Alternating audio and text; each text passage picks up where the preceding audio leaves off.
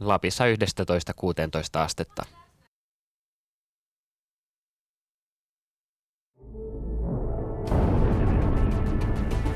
Yle puheessa. Keskiviikkoisin kello 13. Riku ja Tunna.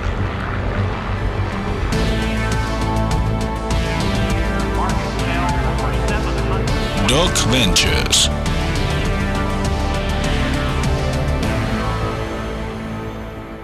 Tämän ohjelman sinulle tarjoaa Ahneus. Ahneus. Nyt äärimmäisen riittoisassa maksipaketissa. Se, joka elää vanhurskaasti ja puhuu oikein, joka hylkää laittoman hyödyn, joka pitää kätensä puhtaina lahjuksista, joka sulkee korvansa murhajuonilta eikä katsele sormien läpi vääryyden töitä. Korkealla vuorella hän saa asua, kalliolinnoissa, joissa hänellä on turva. Leipää hän saa riittämiin, eikä hänen juomavetensä ehdy. Jälleen kerran Doc Ventures Radio Show lähtee otteella raamatusta. Mutta ei ihme, sillä onhan kollegani agnostikko, joka kuuluu valtion kirkkoon. Puheen lälläreihin on siis saapunut länkättämään Doc Ventures duetto, eli meikäläinen tunna sekä raamatun läpikotaisin tunteva jumalaton kollegani Rantalan Riku. Ja kuuntelet siis äh, Doc Venturesia äh, handusta täysin karannutta monimedia pärinää, jossa tarkastelun alle otetaan suuria teemoja ajatuksella, mitä jokaisen tulisi tietää maailmasta. Kahdeksan suurta teemaa, kahdeksan laatudokumenttia ja kahdeksan syventävää keskustelua. Juuri näin siis kuuluu muodikkaan transmediallinen high-konseptinne. Ja kuulimme alkuun Jesajan kirjasta 33. luvun jakeita. Joka tapauksessa mitä parahinta keskiviikkoa koko mahtavalle Suomen kansalle ja tervetuloa Doc Venturesin taajuuksille. Kuuntelette Suomen ainoa puheradiota. Ja tässä heti kärkeen täytyy muuten jälleen kiittää ja ylistää. Kiittäkäämme ja kunnioittakaamme. Muistakaamme myös kumisevilla kymbaaleilla ja helisevillä kymbaaleilla, kuten muistaakseni korkeassa veisussa kuvaillaan. Kiitetään siis tätä aktiivista kuulijakuntaamme, joka kuuntelemisen lisäksi osallistuu myös aktiivisesti keskusteluun. Tätä viestiä näkyy nytkin jo pukkaavan tonne shoutboxiin yle.fi kautta puhe. Välillä siihen malliin, että perässä pysyminen on mahdotonta ja keskustelu lähtee nopeasti niin kuin pitääkin itsenäisille leveleillään. Tämä on hienoa. Laitelkaahan tänäänkin shoutboxi laulelemaan. Juuri näin, Feset todellakin kaikille, jotka olette taajuuksilla yhtä lailla teille, jotka diggailette ja teille, jotka heittailette. Haters gonna hate. Mm, uskon ö, kuitenkin päivän aiheen olevan taas sellainen, että huutolaatikko voi myös tänään olla kovassa käytössä. Mutta ennen kuin mennään tarkemmin tähän päivän teemaan, mä tarkennan vielä teille, jotka kenties olette ensimmäistä kertaa – niin sanotusti linjoilla, jotka ette tunne tätä meidän konseptia. Kerrottakoon teille siis, miten homma rullailee.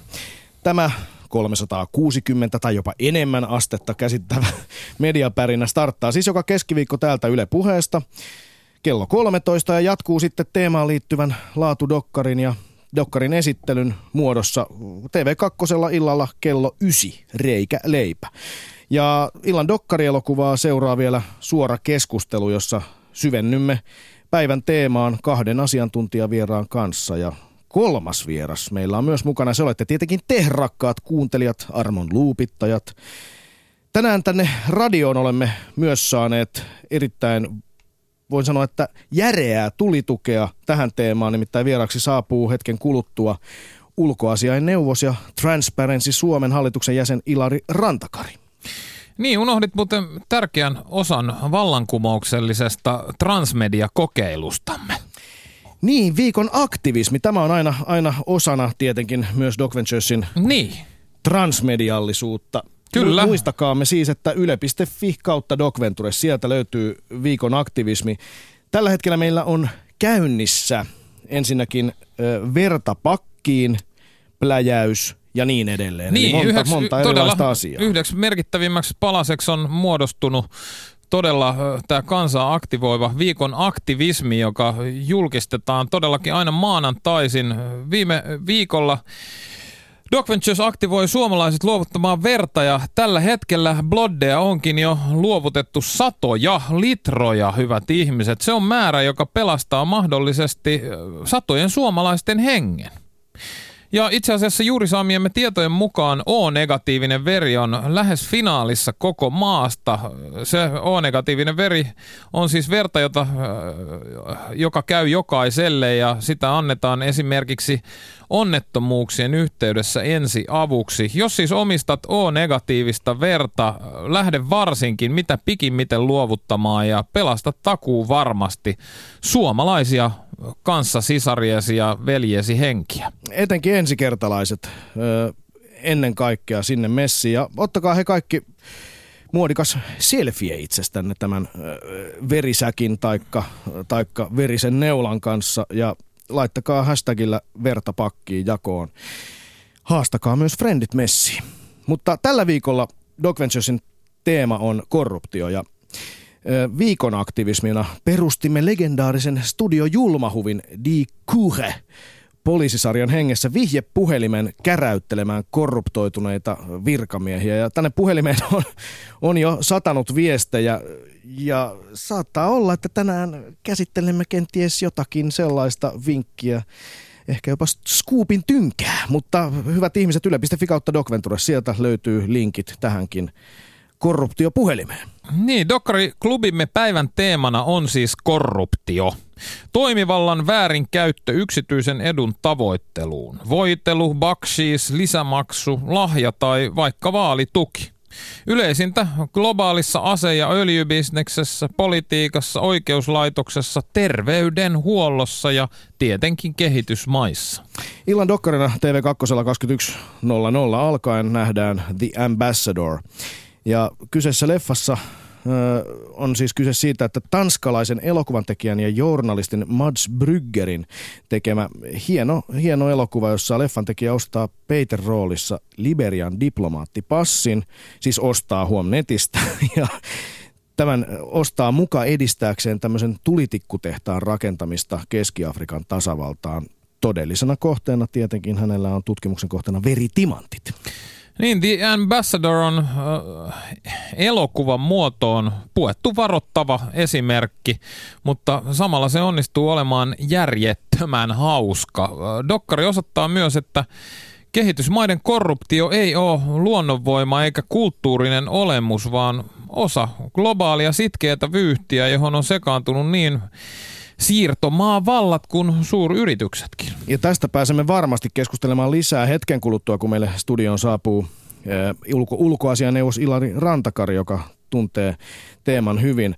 Mutta siis toisaalta mekin ollaan Mad Venturesin matkoilla jouduttu aika monestikin myöntämään tunne se, että, Kyllä. että tietty määrä korruptiota se pitää valitettavan monesti myös matkamiehen pyörät pyörimässä.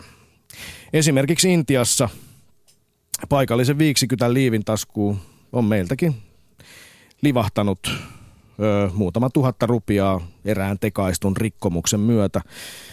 Eikä toisaalta tarvi Intiaan asti reissata, vaan riittää, että lähtee vaikka vaalimaalle ja yli, yli, ylittelee tuon rakkaan naapurivaltiomme rajan. Niin sen sijaan Suomi on vieläkin yksi maailman vähiten korruptoituneista maista. Kun me kerrottiin Intiassa paikalliselle, eräälle paikalliselle kytälle, että poliisi ei ota Suomessa lahjuksia. Se, se nauroi eikä suostunut missään olosuhteissa uskomaan meitä. Kyllä, siis, siis se oli hänelle käsittämätön konsepti, lehmien lentämiseen verrattava konsepti. Ja siis huom, tämä kyseinen poliisi yritti siis tämän keskustelun lomassa, kun käytiin, kerrottiin tästä Suomen tilanteesta, hän yritti myös myydä meille huumeita. Et se oli hänen yksi sivubisneksistä ja toinen oli laittomien moottoripyörien kauppa ja vuokraaminen. Luonnollisesti Intiassa valitettavasti suuri roisto on poliisi, mutta nyt me ei ehkä voitas kyllä enää sanoa kyseiselle Gäisälle, että Suomessa poliisi ei ole korruptoitunut. Niin, tai no voitais me kyllä vielä ihan hyvinkin, koska tutkintahan on kesken voihan olla hyvinkin mahdollista, että, että Helsingin huumepoliisin päällikkö Jari Arni, joka on ollut jo kohta vuoden vangittuna epäiltynä raskaista rikoksista, voihan olla mahdollista, että hän on syytön. Ja syytön hän vielä onkin, kunnes on toisin todistettu. Ken tietää, mitä tulee tapahtumaan, mutta se ainakin on varmaa, että suomalaiset ei voi enää olla yhtä varmoja oman maansa täydestä puhtaudesta.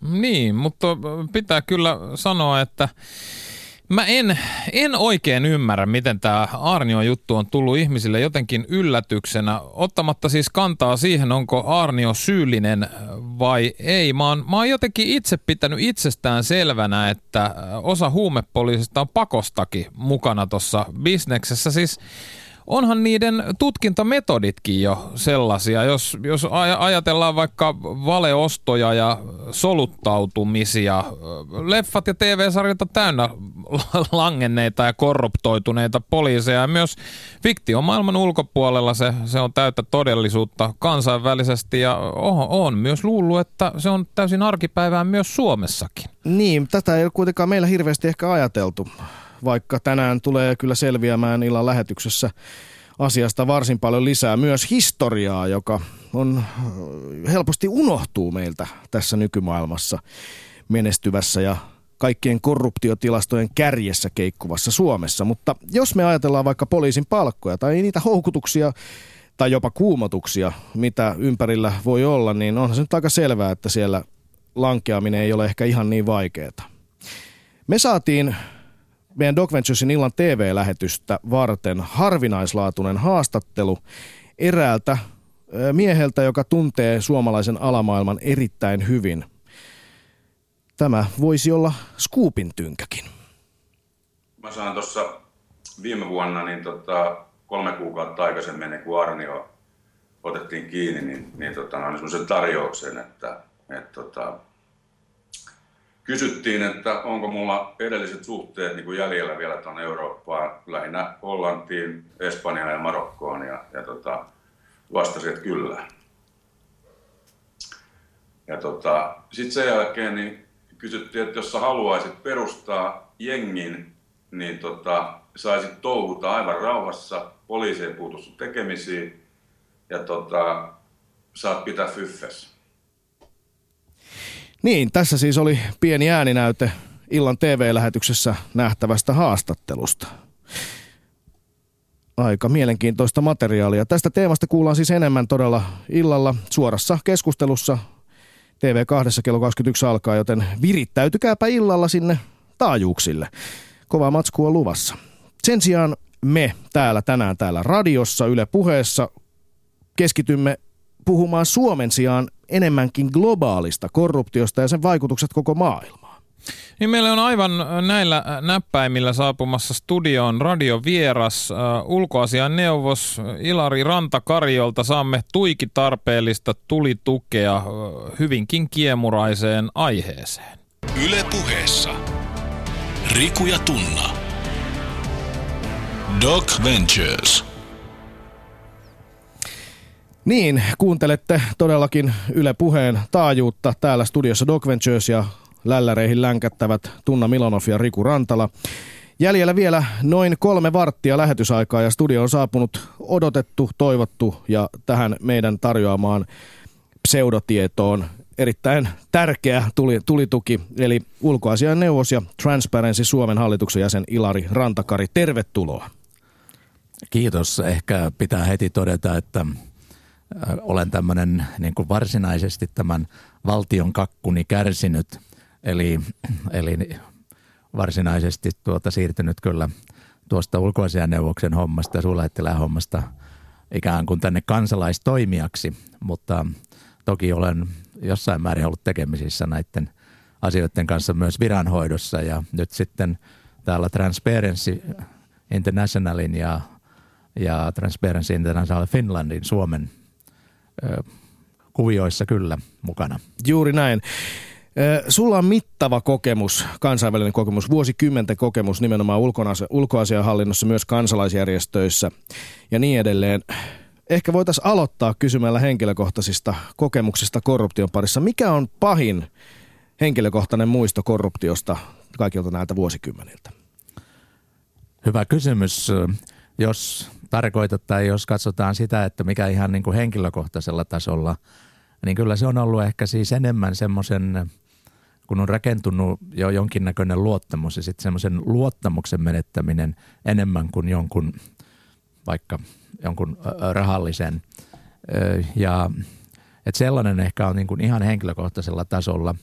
Mutta sitten ehkä... Eli siis, jos nimiä mainitsematta, mutta että jos paljastuu, että olet virkatehtävissä toiminut pitkään jonkun henkilön kanssa, sitten ilmenee, että hän onkin korruptoitunut.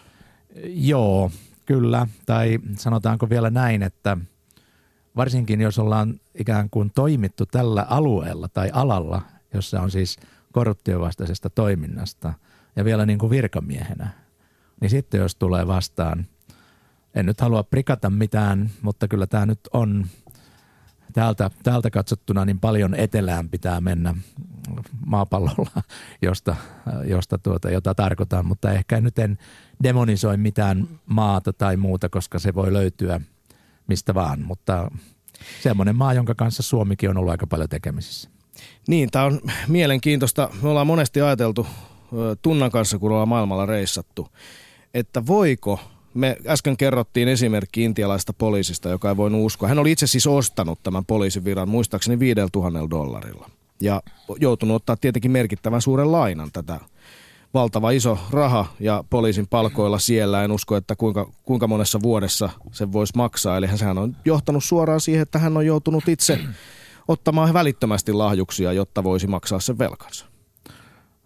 Kyllä, kuulostaa tutulta. Itsekin on ollut muutaman vuoden en tosin, en tosin ulkoasian hallinnon palveluksessani Intiassa. Että on ihan, ihan tuttua, mutta, mutta ehkä semmoinen yksi mielenkiintoinen esimerkki, joka tuli, tuli vastaan vähän tämän tyyppisestä aiheesta, jopa, jopa siis kansanedustaja, joka on valittu kansalaisten toimesta periaatteessa, periaatteessa demokraattisesti. Muistan, tämä liittyy yhteen tämmöiseen projektikäyntiin, kyllä kehitysmaassa tämäkin. Menin semmoiseen kylään, jossa, jossa tuota, kansalaiset tai siellä torilla tai siellä, missä nyt kävin tutustumassa, niin olivat niin kuin tosi jotenkin ärtyneitä ja, ja ihmettelin sitten, kun kyselin isänniltä, että no mistä tässä on oikein kysymys. Niin he sitten vastasivat, että joo, täällä kävi juuri meidän kan- kansanedustaja. Siis siinäkin maassa oli vaan, että on siis yksi kansanedustaja vaalipiiristä, eli sen alueen ainoa. Ja, ja tuota, oli käymässä sitten tässä vaalipiirissään ja, ja kun sitten kansalaiset tai kyläläiset olivat todenneet, että hei, miksi sä et ole saanut mitään aikaa, meillä ei ole mitään parannusta meidän tieoloissa tai terveydenhuollossa tai koulukuvioissa. Ö, Eli, eli, ja sitten kun tämä kansanedustaja oli vastannut, että hei, ei teidän pitäisi nyt mitään, mitään niin kuin valittaa, että mähän maksoin teille jokaisesta äänestä silloin etukäteen ja mä jouduin ottamaan niin ison lainan siihen, että siis nythän mun täytyy käyttää tämä mun, mun pestini kansanedustajana, jotta mä saan sen takaisin, siis maksettua tämän lainan. No, tämä on ehkä vähän kärjistetty, mutta mutta ehkä kuvaa vähän sitä, mitä mainitsit sieltä Intiasta. Näinkin voi käydä.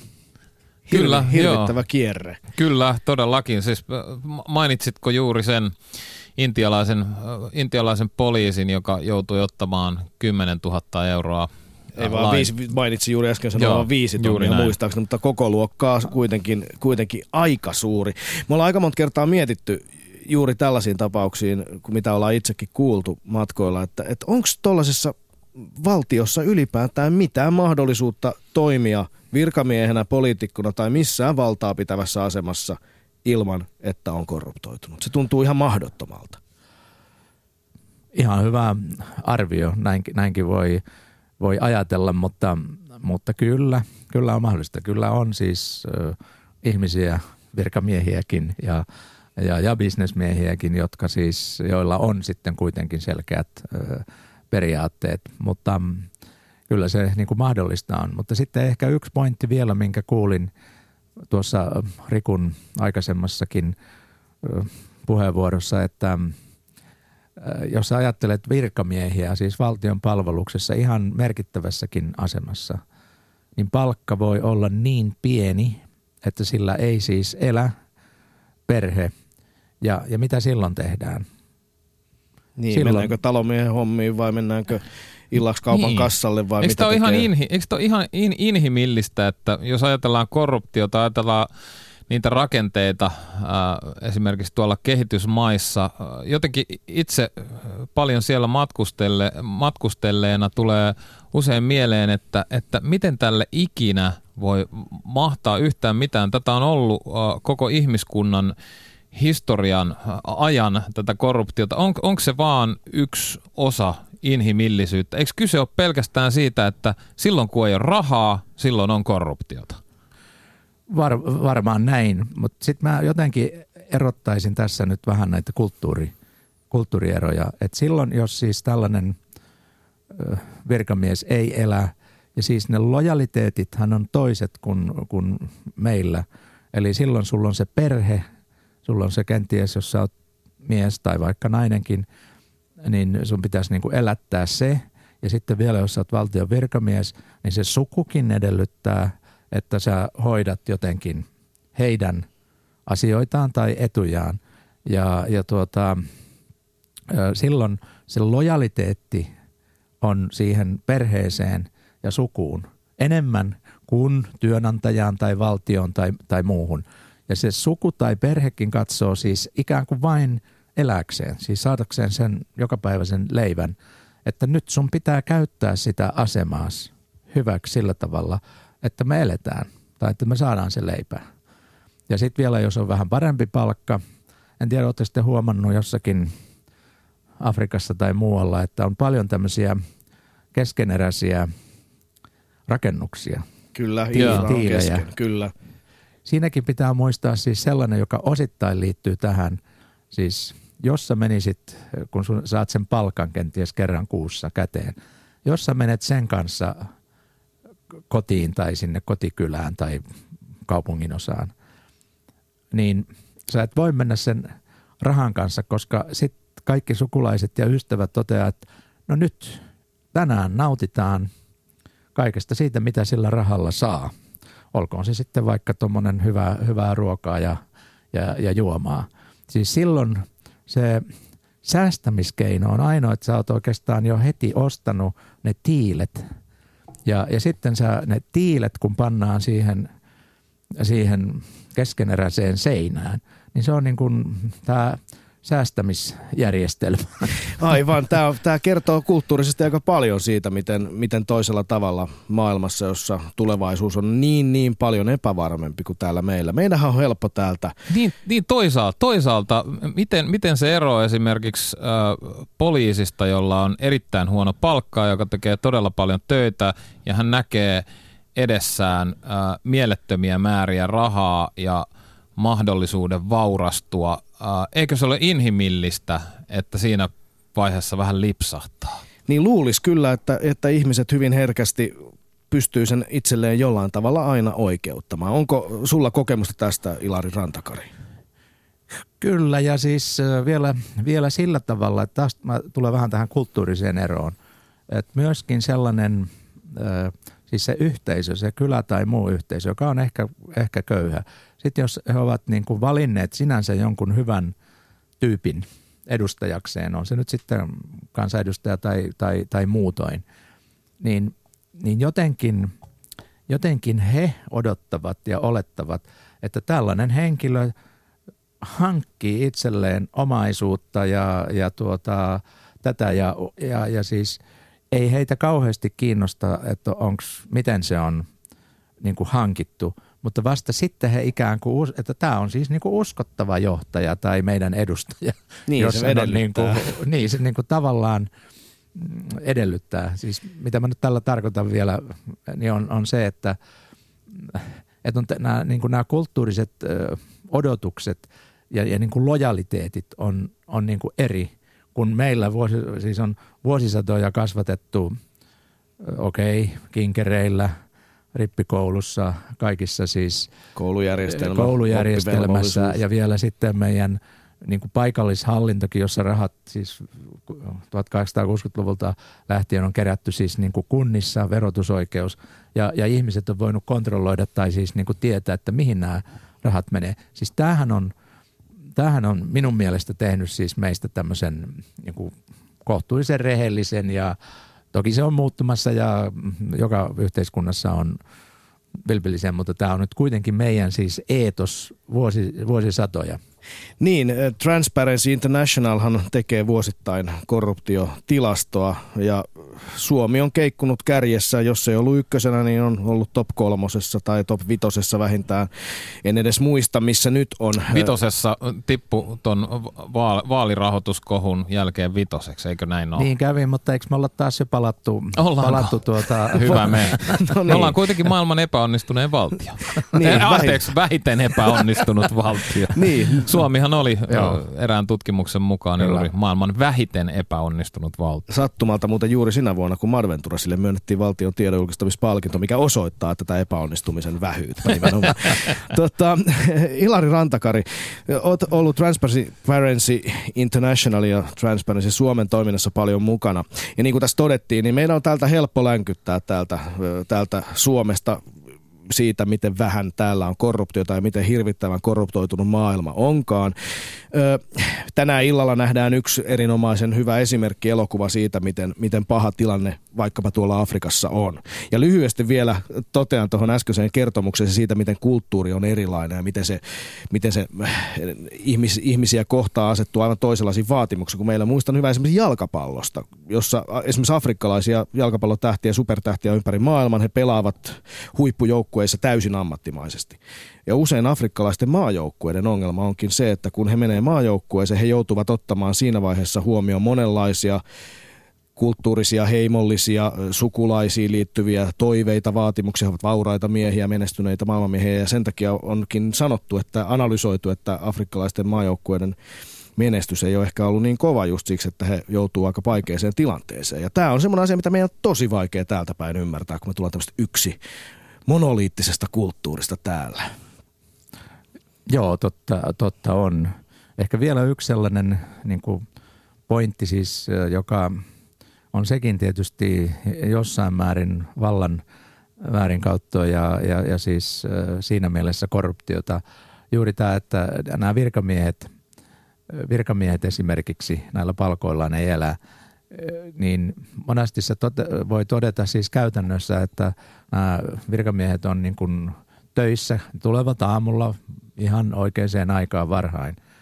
Mutta jostain syystä iltapäivällä alkaa olla niin kuin hyvin vähän ihmisiä tavoitettavissa. Ja silloin vaan se selitys, että kun he eivät elä, niin sun täytyy vielä valoisen aikaa mennä sille omalle shamballe tai muuta, jossa pitää kasvattaa siis perheelle maissia tai muuta ruokaa tai siis myydä tai mitä, mitä keinoja onkaan, pitää kanoja. Siis, eli, äh, eli se on niin kuin sellainen välttämättömyys, mutta sen siis jotenkin se kulttuuri tai se työnantajamentaliteettikin sallii, koska se on siis, se on nyt vaan on. Pakko. L- pakko. Niin, se on täällä, on, täällä, on, täällä on Shoutboxissa kysymyksiä. Äh, miksi suomalaisista on ruvennut tulemaan epärehellisiä ja onko suomalainen eetos siis muuttumassa, Ilari? Miksi?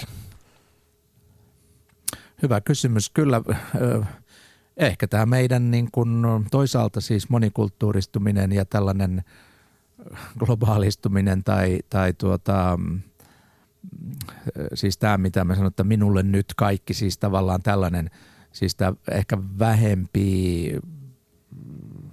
huomioon ottaminen, muiden, muiden huomioon ottaminen ja muu, niin kyllä se, kyllä se siis tietyllä tavalla sitä eetosta – on, on murtamassa.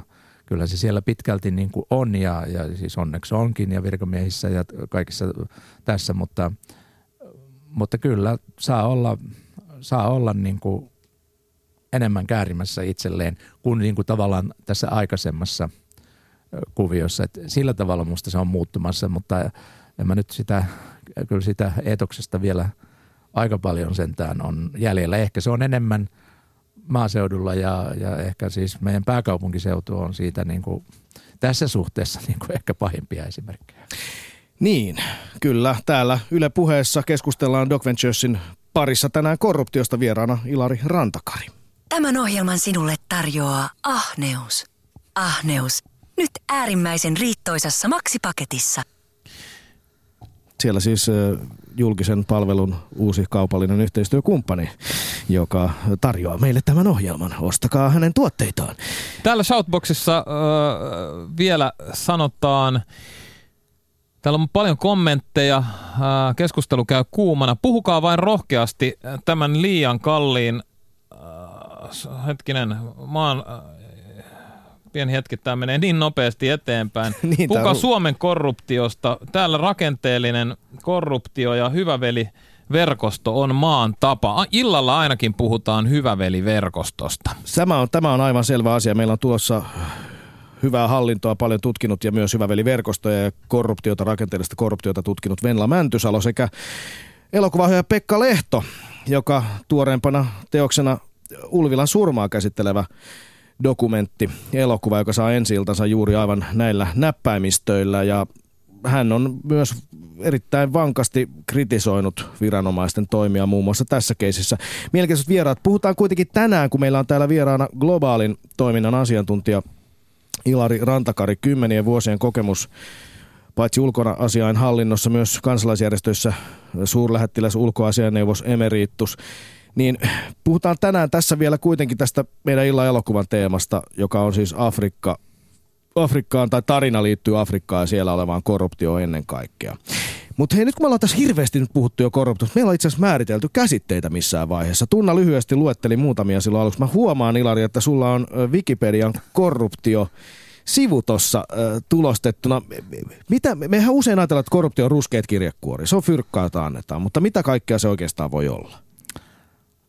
No tästähän on kiistelty vuosikymmeniä siis tästä niin kuin korruption määritelmästä, mutta että minusta siitä niin kuin on turha muulla tavalla, äh, että se on aika yksinkertainen kuitenkin, että, että se on siis niin kuin vallan, vallan, on se sitten toimivaltaa tai muuta valtaa, niin sen ikään kuin väärinkäyttöä siis oman, omaksi edukseen tai jonkun oman ryhmän tai taustayhteisön tai muun hyväksi, että en, en mä välttämättä siis sen kummempaa määr, määritelmää, mutta niin kuin Tunnakin sanoi, niin siinä on hirmuisen paljon niin kuin monenlaista ja, ja, ja niin kuin just Suomessa, niin Suomessa meidän pitää sitten katsoa ehkä enemmän, kun meillä ei ole tätä tämmöistä mä sanoisin niin kuin petty corruption, eli siis tällaista vähäistä, ei tarvi, ei tarvi poliisille eikä, eikä tuota virkamiehelle niin kuin tämmöistä pientä, pientä rahaa maksaa, siis joko, joko niin kuin sporttelina, meillähän oli joskus Suomessakin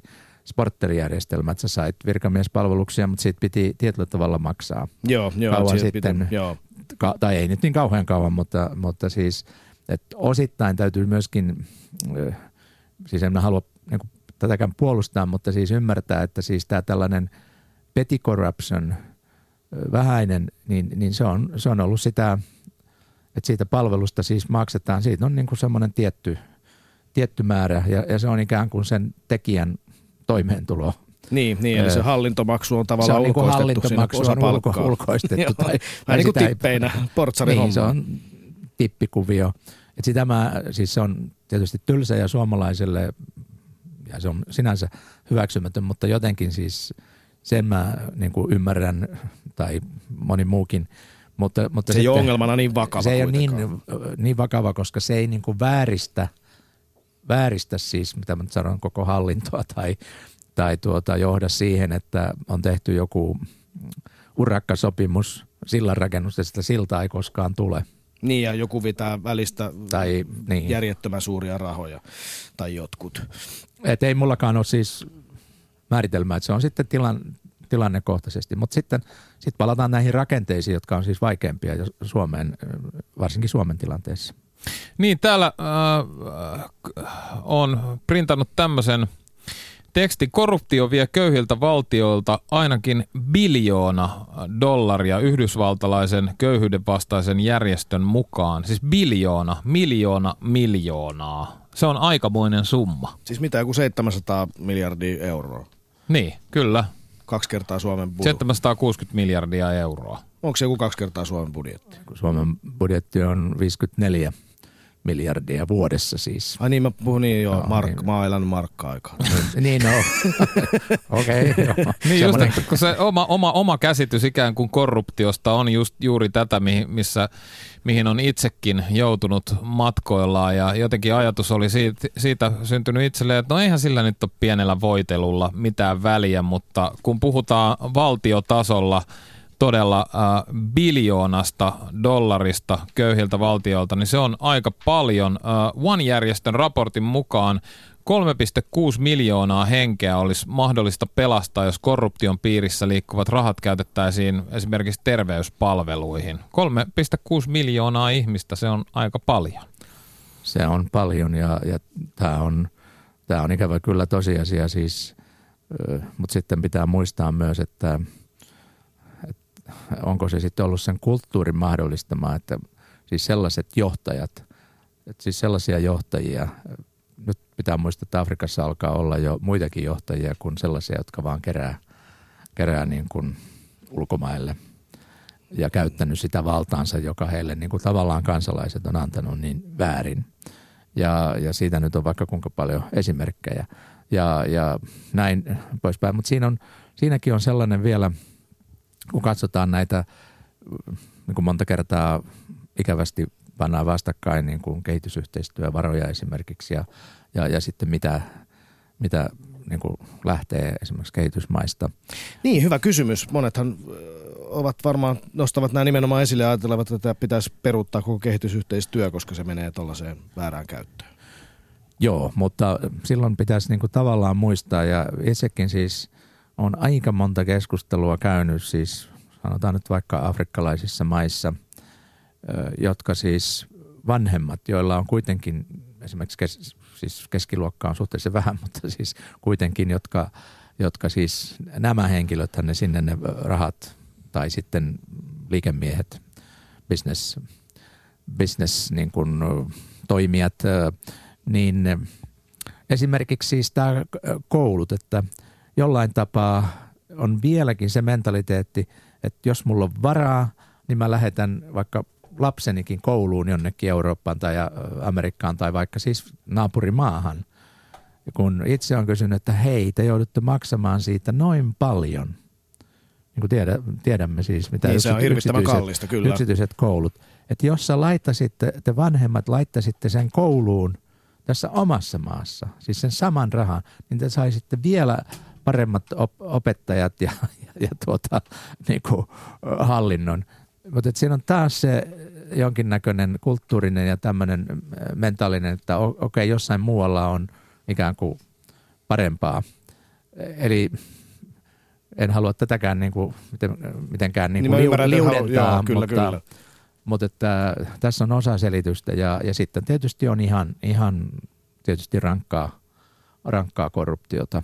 Kyllä, mutta täällä omalla kokemuksella, mitä on nähnyt, miten esimerkiksi kehitysyhteistyöllä pystytään ylläpitämään sellaisia organisaatioita, vaikkapa nyt kouluja jossain alueella, mitkä on todella köyhiä, niin sehän uppoisi se laiva saman tien, jos se kehitysyhteistyö sinne lopetettaisiin, että ei se korruptio, ei se korruptio ei. siis kaadu, että kyllä siellä monta hanketta kuitenkin toimii ja erittäin hyvin. Ei, siis ei, ei missään nimessä siis kyllä. Mitenkään väheksymättä tätä korruptiota, mutta Ei mun mielestä ei ole siis, mi- mielestäni eivät ole yhtään yhteismitallisia ei, asioita. Ei, aivan. Illan elokuvassa todella siis tanskalainen dokumentti, dokumentin tekijä Mats Brygger ostaa netistä diplomaattipassia, soluttautuu erittäin hämäriin kuvioihin Keski-Afrikan tasavalta, jossa juuri nyt, kuten hyvät kuuntelijat tiedättekin, niin tilanne on vieläkin pahempi juuri nyt. Mutta tässä elokuvassa tulee erittäin mielenkiintoinen ilmiö myös esiin. Se paljastuu siinä elokuvan myötä ja en spoilaa leffaa, kun totean, että, että siitä jää kyllä sellainen olo, että helppo meidän on täältä huudella pohjoisesta. No, meidän ehkä on, mutta etenkin näiden entisten kolonialisten, entisten siirtomaavaltojen rooli ei ehkä ole ollenkaan niin pieni tuossa korruptiossa kuin miten helposti annetaan ymmärtää, että, että niin kuin joo, että siellä afrikkalaiset ei ne osaa mitään, ne huonosti hoitaa asiansa ja näin, että se on vaan tätä näin. Mutta että mikä on, mikä on oikeasti meidän etenkin vanhojen suur, suurvaltojen ja supervaltojen rooli tässä korruptiossa? Eikä ne ylläpidä sitä Ilari Rantakari? No, sanoisin kyllä niin, että ehkä nyt eivät ylläpidä. ylläpidä, mutta kyllä kai nämä mallit on syntynyt, syntyneet niin kuin vuosikymmenten ja, ja, ja siinä niin kuin saatossa, että ja riippuu nyt ihan millä tavalla sitten halutaan niin kuin tätä katsoa, mutta, mutta kyllä varmasti pitää katsoa itseenpäin tai, tai nimenomaan siirtomaa valtoihin päin, että ei, ei heillä nyt ole mitään syytä niin kuin kauheasti moralisoida tässä suhteessa, vaikka tietysti pyrkimys on, on, on, on toimia mahdollisimman niin kuin läpinäkyvästi ja, ja, ja näin poispäin, mutta, mutta tuota, ei, ei varmaankaan. Mutta en mä nyt siis, mä sanoisin näin, että nyt on kuitenkin nämä valtiot ja ihmiset ovat niin kuin sillä tavalla omillaan, että en, en ei kaikkea, et kaikkea pistäisi kolonialistinkaan piikkiin. Niin, että ei, ei enää, enää niin kuin pidä panna kolonialistien tai siirtomaavaltojen piikkiin muuta kuin se, mikä ikään kuin voidaan, voidaan todeta tietysti ihan historiallisestikin. Kyllä. No niin, hei, nyt näyttää siltä, että joudun keskeyttämään teidät, hyvät herrat.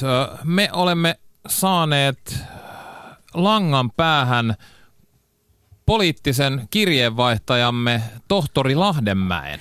Näin on. Doc Venturesin perinteisiin hän kuuluu, että poliittinen kirjeenvaihtajamme on raportoimassa jossain päin maailmaa, joka liittyy jollain tavalla aina päivän teemaan, joka tänään on siis korruptio. Eh, halo, halo, onko tohtori Lahdenmäki linjoilla? Halo.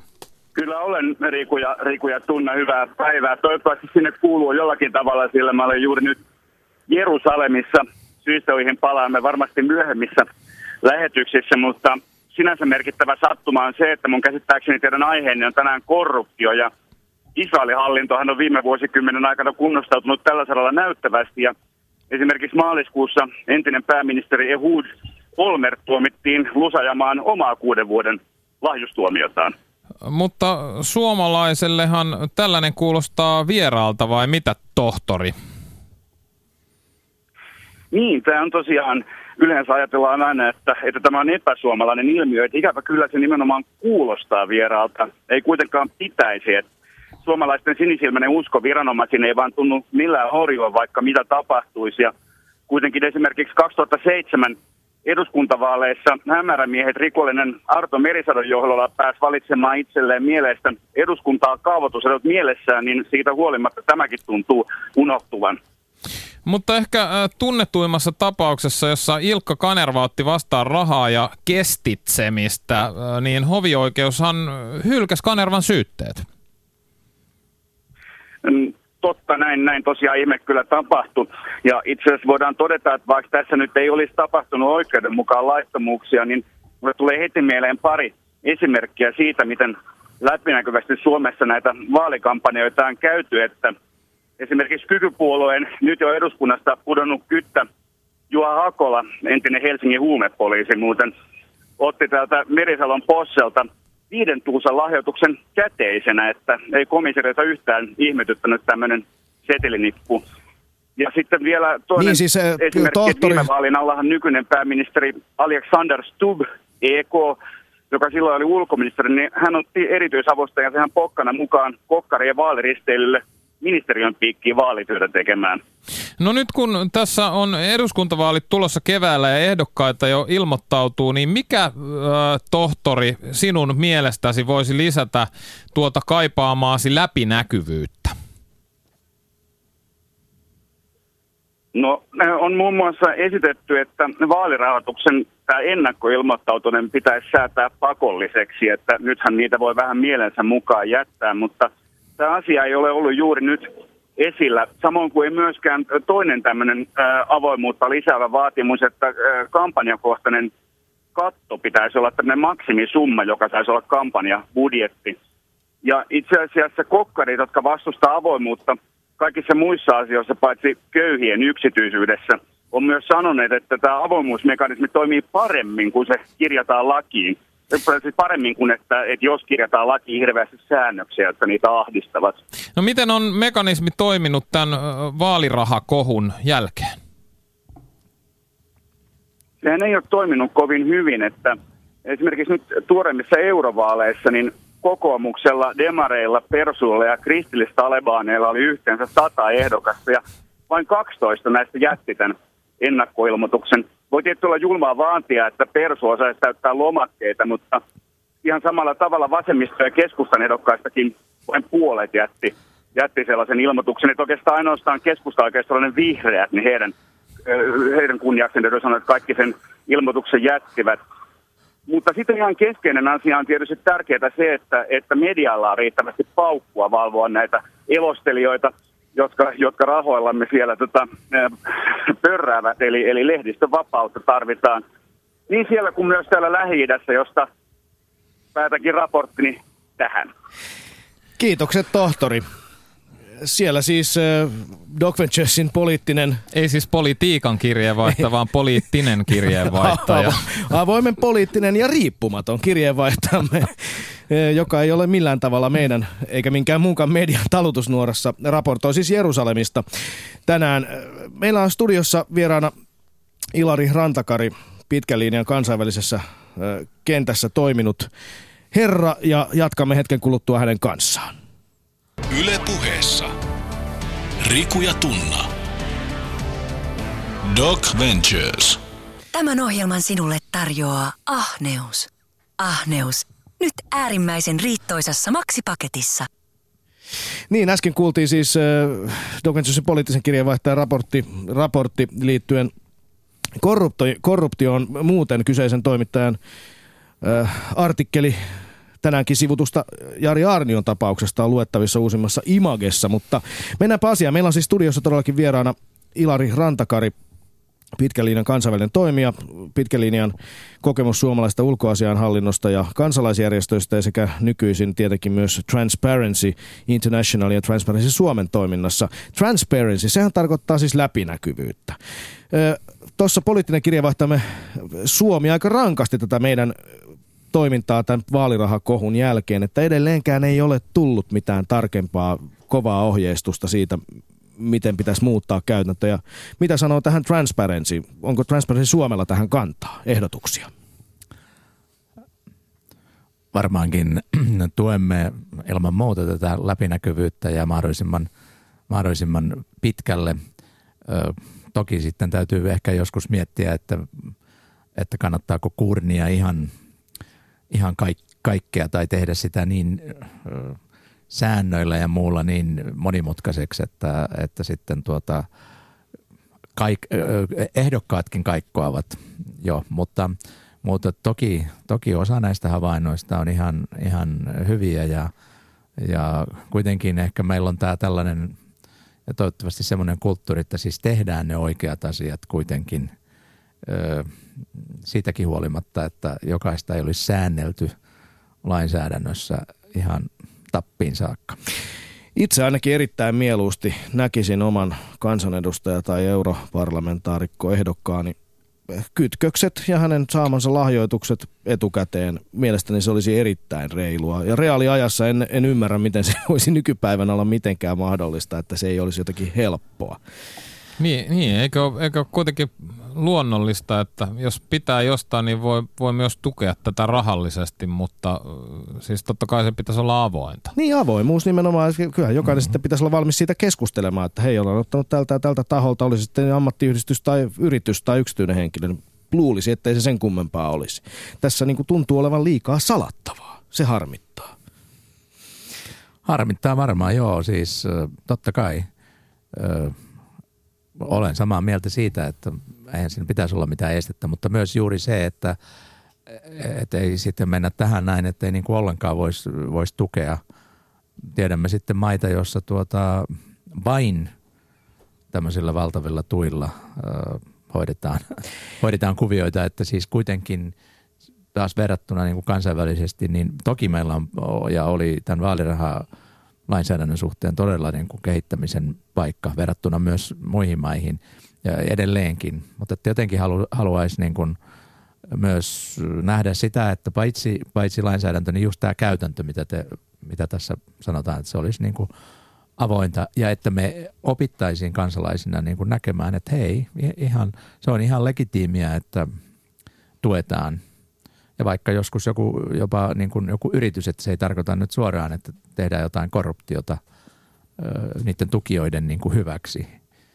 Siis sillä tavalla tämmöinen avoimuus ja tämmöinen niin kuin muutos tässä meidän ajattelussa ja suhtautumisessa myös tähän vaalitukeen. Niin, on se aika erikoista. Tuossa raportissakin mainittiin, mainittiin entinen kansanedustaja, joka on ottanut 5000 euroa käteisellä ja hän on ammatiltaan poliisin. Luulisi nyt tietävä, että ei nyt tommosia mitäänkään muista, mikähän se raja mahtaa pankissa nykyisin olla, kun sinne roudaa, roudaa jonkun käteistalletuksen, niin siinä pitää tehdä rahanpesuselvittelykeskuksen valvonta-ilmoitukset ynnä muut, että kyllähän tämmöiset asiat pitäisi olla ihan peruskauraa jokaiselle, joka toimii julkisissa hommissa, että näin ei toimita. Vaikka siihen ei liittyisi mitään laittomuuksia eikä sinänsä epäilyttävyyksiä, niin kyllähän tuommoinen on omiaan pistämään epäilyt liikkeelle vähintäänkin. Hei, tuossa puhuttiin äsken eurovaaleista, jotka oli äskettäin. EU-korruptio, se herättää suomalaisissakin ja varmaan kaikissa EUn jäsenvaltioiden kansalaisissa aika paljon tunteita. Uskotaan vahvasti, että se on erittäin korruptoitunut. Me tiedetään, että yksi komissio on ainakin eronnut öö, tota, korruptio epäilyjen takia ja viimeksi pari vuotta sitten maltalainen komissaari sai lähteä siksi, että hänellä epäiltiin, hän on terveysalan komissaari, hän epäiltiin olevan liian läheiset suhteet tupakkateollisuuteen. Hän kylläkin käy tällä hetkellä oikeutta, oikeutta siitä, että oliko tämä lähtö itse asiassa sitten laillinen. Mutta mikä Ilari Rantakari, onko meillä kuitenkaan niin kuin itse asiassa todisteita siitä? Onko EU parempi, mainettaan parempi nyt EUn toimielimistä, kun puhutaan nimenomaan? Onko se ihan läpeensä korruptoitunut, onko ne enemmänkin jäsenvaltioiden omat hallinnot, jotka on sitten korruptoituneempia? Kyllä, kyllä itse olisin niin kuin enemmän sitä mieltä, että siis sinänsä siis Euroopan unioni tai komissio ja niin edelleen, niin mä luulen, että siellä sitten vaan heijastuu sellainen kulttuuri jossain määrin, joka on jossakin jäsenmaassa ollut mahdollista. Kyllä mä näin, itse sanoisin niin kuin enemmän näin, näin päin, mutta että sitten tullaan niin kuin juuri näihin, näihin tällaisiin, jotka ei ole välttämättä jotakin – että missä menee sitten tämän tällaisen niin kuin pelaamisen ja manipuloinnin ja muun, muun vaikuttamisen, siis epäasiallisen vaikuttamisen ö, raja, niin, niin enemmän ehkä on siitä, siitä minun mielestä kysymys, että en, ei mulla ole nyt semmoista tutkittua tietoa, tai siis se, siitä tietoa, että tämä on enemmän – tuntumaa. Niin, tämä on hyvä, hyvä muistaa, että tästä nimenomaan ei ole hirveästi todisteita. Epäilyjä voi olla toki. EU-komissio itse on teettänyt, teettänyt tänä vuonna julkaistun raportin EUn korruption tilanteesta ja siellä todetaan, että 120 miljardia kustannuksia aiheuttaa EUn tasolla tämä korruptio. Mutta mielenkiintoista, että europarlamentti ei suostunut osallistumaan tähän, tähän millään tavalla. Ja sitten kun me mietitään sitä, että minkälaisia mikä taitaa olla tällä hetkellä suhdeluku, lobbarit Brysselissä versus europarlamentaarikot? Onko niitä neljä kertaa enemmän vai kymmenen kertaa enemmän vai miten? Että tässäkö on se, mitä me oikeasti tulisi myös kansainvälisellä globaalilla tasolla miettiä, Ilari Rantakari? Kyllä, ilman muuta siis tämä tämmöinen niin kuin lobbarikuvion jonkinnäköinen säätely niin on, on, on tarpeen – tässäkään en, en, en sitten näkisi ihan samaten kuin jossakin, eh, että siis tällaiset verkottumiset, että ei niin kuin demonisoida taas verkottumista, ei edes sitä hyvä veli ja hyvä sisarverkostoa, paitsi silloin kun sitä käytetään väärin tarkoituksiin tai siis tällaiseen. Eli siis muutonhan tämä verkottuminen on siis semmoinen voimavara. voimavara ja mahdollisuus ja, ja, ja siis kehittää, että et siis tämä – tämä kuvio. Mutta niin kuin kaikkia asioita, niin myös hyväveliverkostoa ja sisarverkostoa voi käyttää siis väärään tarkoitukseen. Ja mä luulen, että sitä käytetään aika vähän, mutta, mutta se on hyvä, että sitä tutkitaan ja se on nimenomaan ehkä tyypillistä siis meillä. Ei, myös siis sillä tavalla, että kaikki tapahtuu ehkä kunnissakin ihan demokraattisesti ja päättäjien toimesta. Mutta että mit, mitkä siis tekijät siihen ikään kuin vaikuttavat, että on, on vaan – tämä kauppaketju ja on vain tuo kauppaketju ja muuta. Ja, ja siis keskustellaan kaavoituskysymykset niin, niin edelleen. Ja ne on, ne on tehty muodollisesti oikein.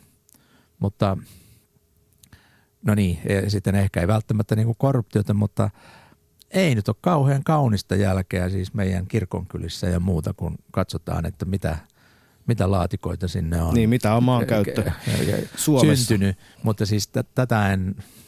Et taas- halua esittää väitteitä, ymmärrän hyvin ja, ja tota, eikä tarvikkaan, koska tota, illalla käsitellään tätäkin teemaa lisää. Meillä on studiossa vieraana kello 21 alkavassa Doc Venturesin lähetyksessä Venla Mäntysalo, tutkija, joka on tutkinut paljon hyvää hallintoa ja hyväveliverkostoja.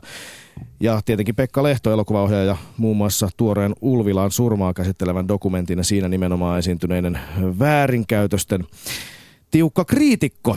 Niin, illalla siis todellakin nähdään dokkarina äh, The Ambassador, tanskalaisen elokuvan tekijän ja journalistin Mats Bruggerin hieno elokuva, jossa leffan tekijä ostaa todellakin Peter roolissa Liberian diplomaattipassin muka edistääkseen tulitikkutehtaan rakentamista Keski-Afrikan tasavaltaan. Äh, Todellisena kohteena on tietenkin kaikki muu kuin tulitikkutehdas ja sen rakentaminen, muun muassa veritimantit. Alkoi yhden kommentin tuota, tähän, mikä tuli kerran vastaan, tai useammankin kerran vastaan, mutta siis joka on muuttunut. Mä ihmettelin, että miksi, tässä voidaan sanoa, että vaikkapa esimerkiksi Etelä, Etelä-Afrikkaan, siis tavallisella passilla sä sait viisumin helposti, mutta jos sulla olikin diplomaattipassi, niin silloin piti ha- hakea viisumi etukäteen. Mä en, Oliko se niin mä en paljon? Siis, mä en siis vihjaa mitään, mutta siis tämä vaan tuli mieleen, kun, kun ihmettelin, että, että miksi tämä on paljon monimutkaisempi päästä tuota maahan sisään, jos sulla on diplomaattipassi. Eli oli aika monta diplomaattipassia sitten ilmeisesti tehtailtu. Tätä, tätä, tästä kertoo illan elokuvamme erittäin paljon lisää. Hei, meillä on lähetystä reilu minuutti jäljellä Ilari Rantakari vieraanamme. Viimeinen kysymys. Puhuit äsken hyväveliverkostoista siitä, että ne voivat myös olla voimavara. On ajateltu, että se on yksi Suomen menestymisen voimavara, joskin ehkä myös juuri tämän rakenteellisen korruption sitten kompastuskivikin. Mutta mitä me voitaisiin, maailman vähiten korruptoitunut valtio, mitä me voitaisiin, minkälaista, mitä tietoa me voitaisiin viedä sinne, missä korruption tila on hirvittävän huono? Onko mitään sellaista, mitä me voitaisiin opettaa? Kyllä se on t- siis tämä tietynlainen avoimuus. Ja ehkä sillä lyhyesti vielä, että kuitenkin kansainvälisestikin myös YK on, YK on tämä korruptiovastainen sopimus ja siihen liittyvä tämmöinen vertaisarviointimekanismi, joka nimenomaan pyrkii, että ulkopuolelta katsotaan kunkin maan, siis asiantuntijoiden toimista, että miten he on toteuttanut sitä ratifioimansa sopimusta. Ja että siihen kytketään se kansalais, kansalaisyhteiskunta, myöskin business, joka, joka siis haluaa loppujen lopuksi päästä irti, irti korruptiosta. Ja, ja siis, että, että tämä tulee niin kuin avoimeksi nämä raportit ja, ja sitten tulee painetta myös näissä, mitä mä sanoisin, vähän vaikeimmissa maissa kuin Suomi tähän. Et minusta me voidaan viedä tätä avoimuutta, transparencyä ja myöskin siis tämmöisellä kansainvälisten mekanismien, vertaisarviointimekanismien kautta. Kiitos Ilari Rantakari ja kiitos hyvät kuulijat. Palaamme asiaan kello 21. Silloin lisää asiaa Suomesta, korruptiosta, hyväveliverkostoista ja eräästä skuupista.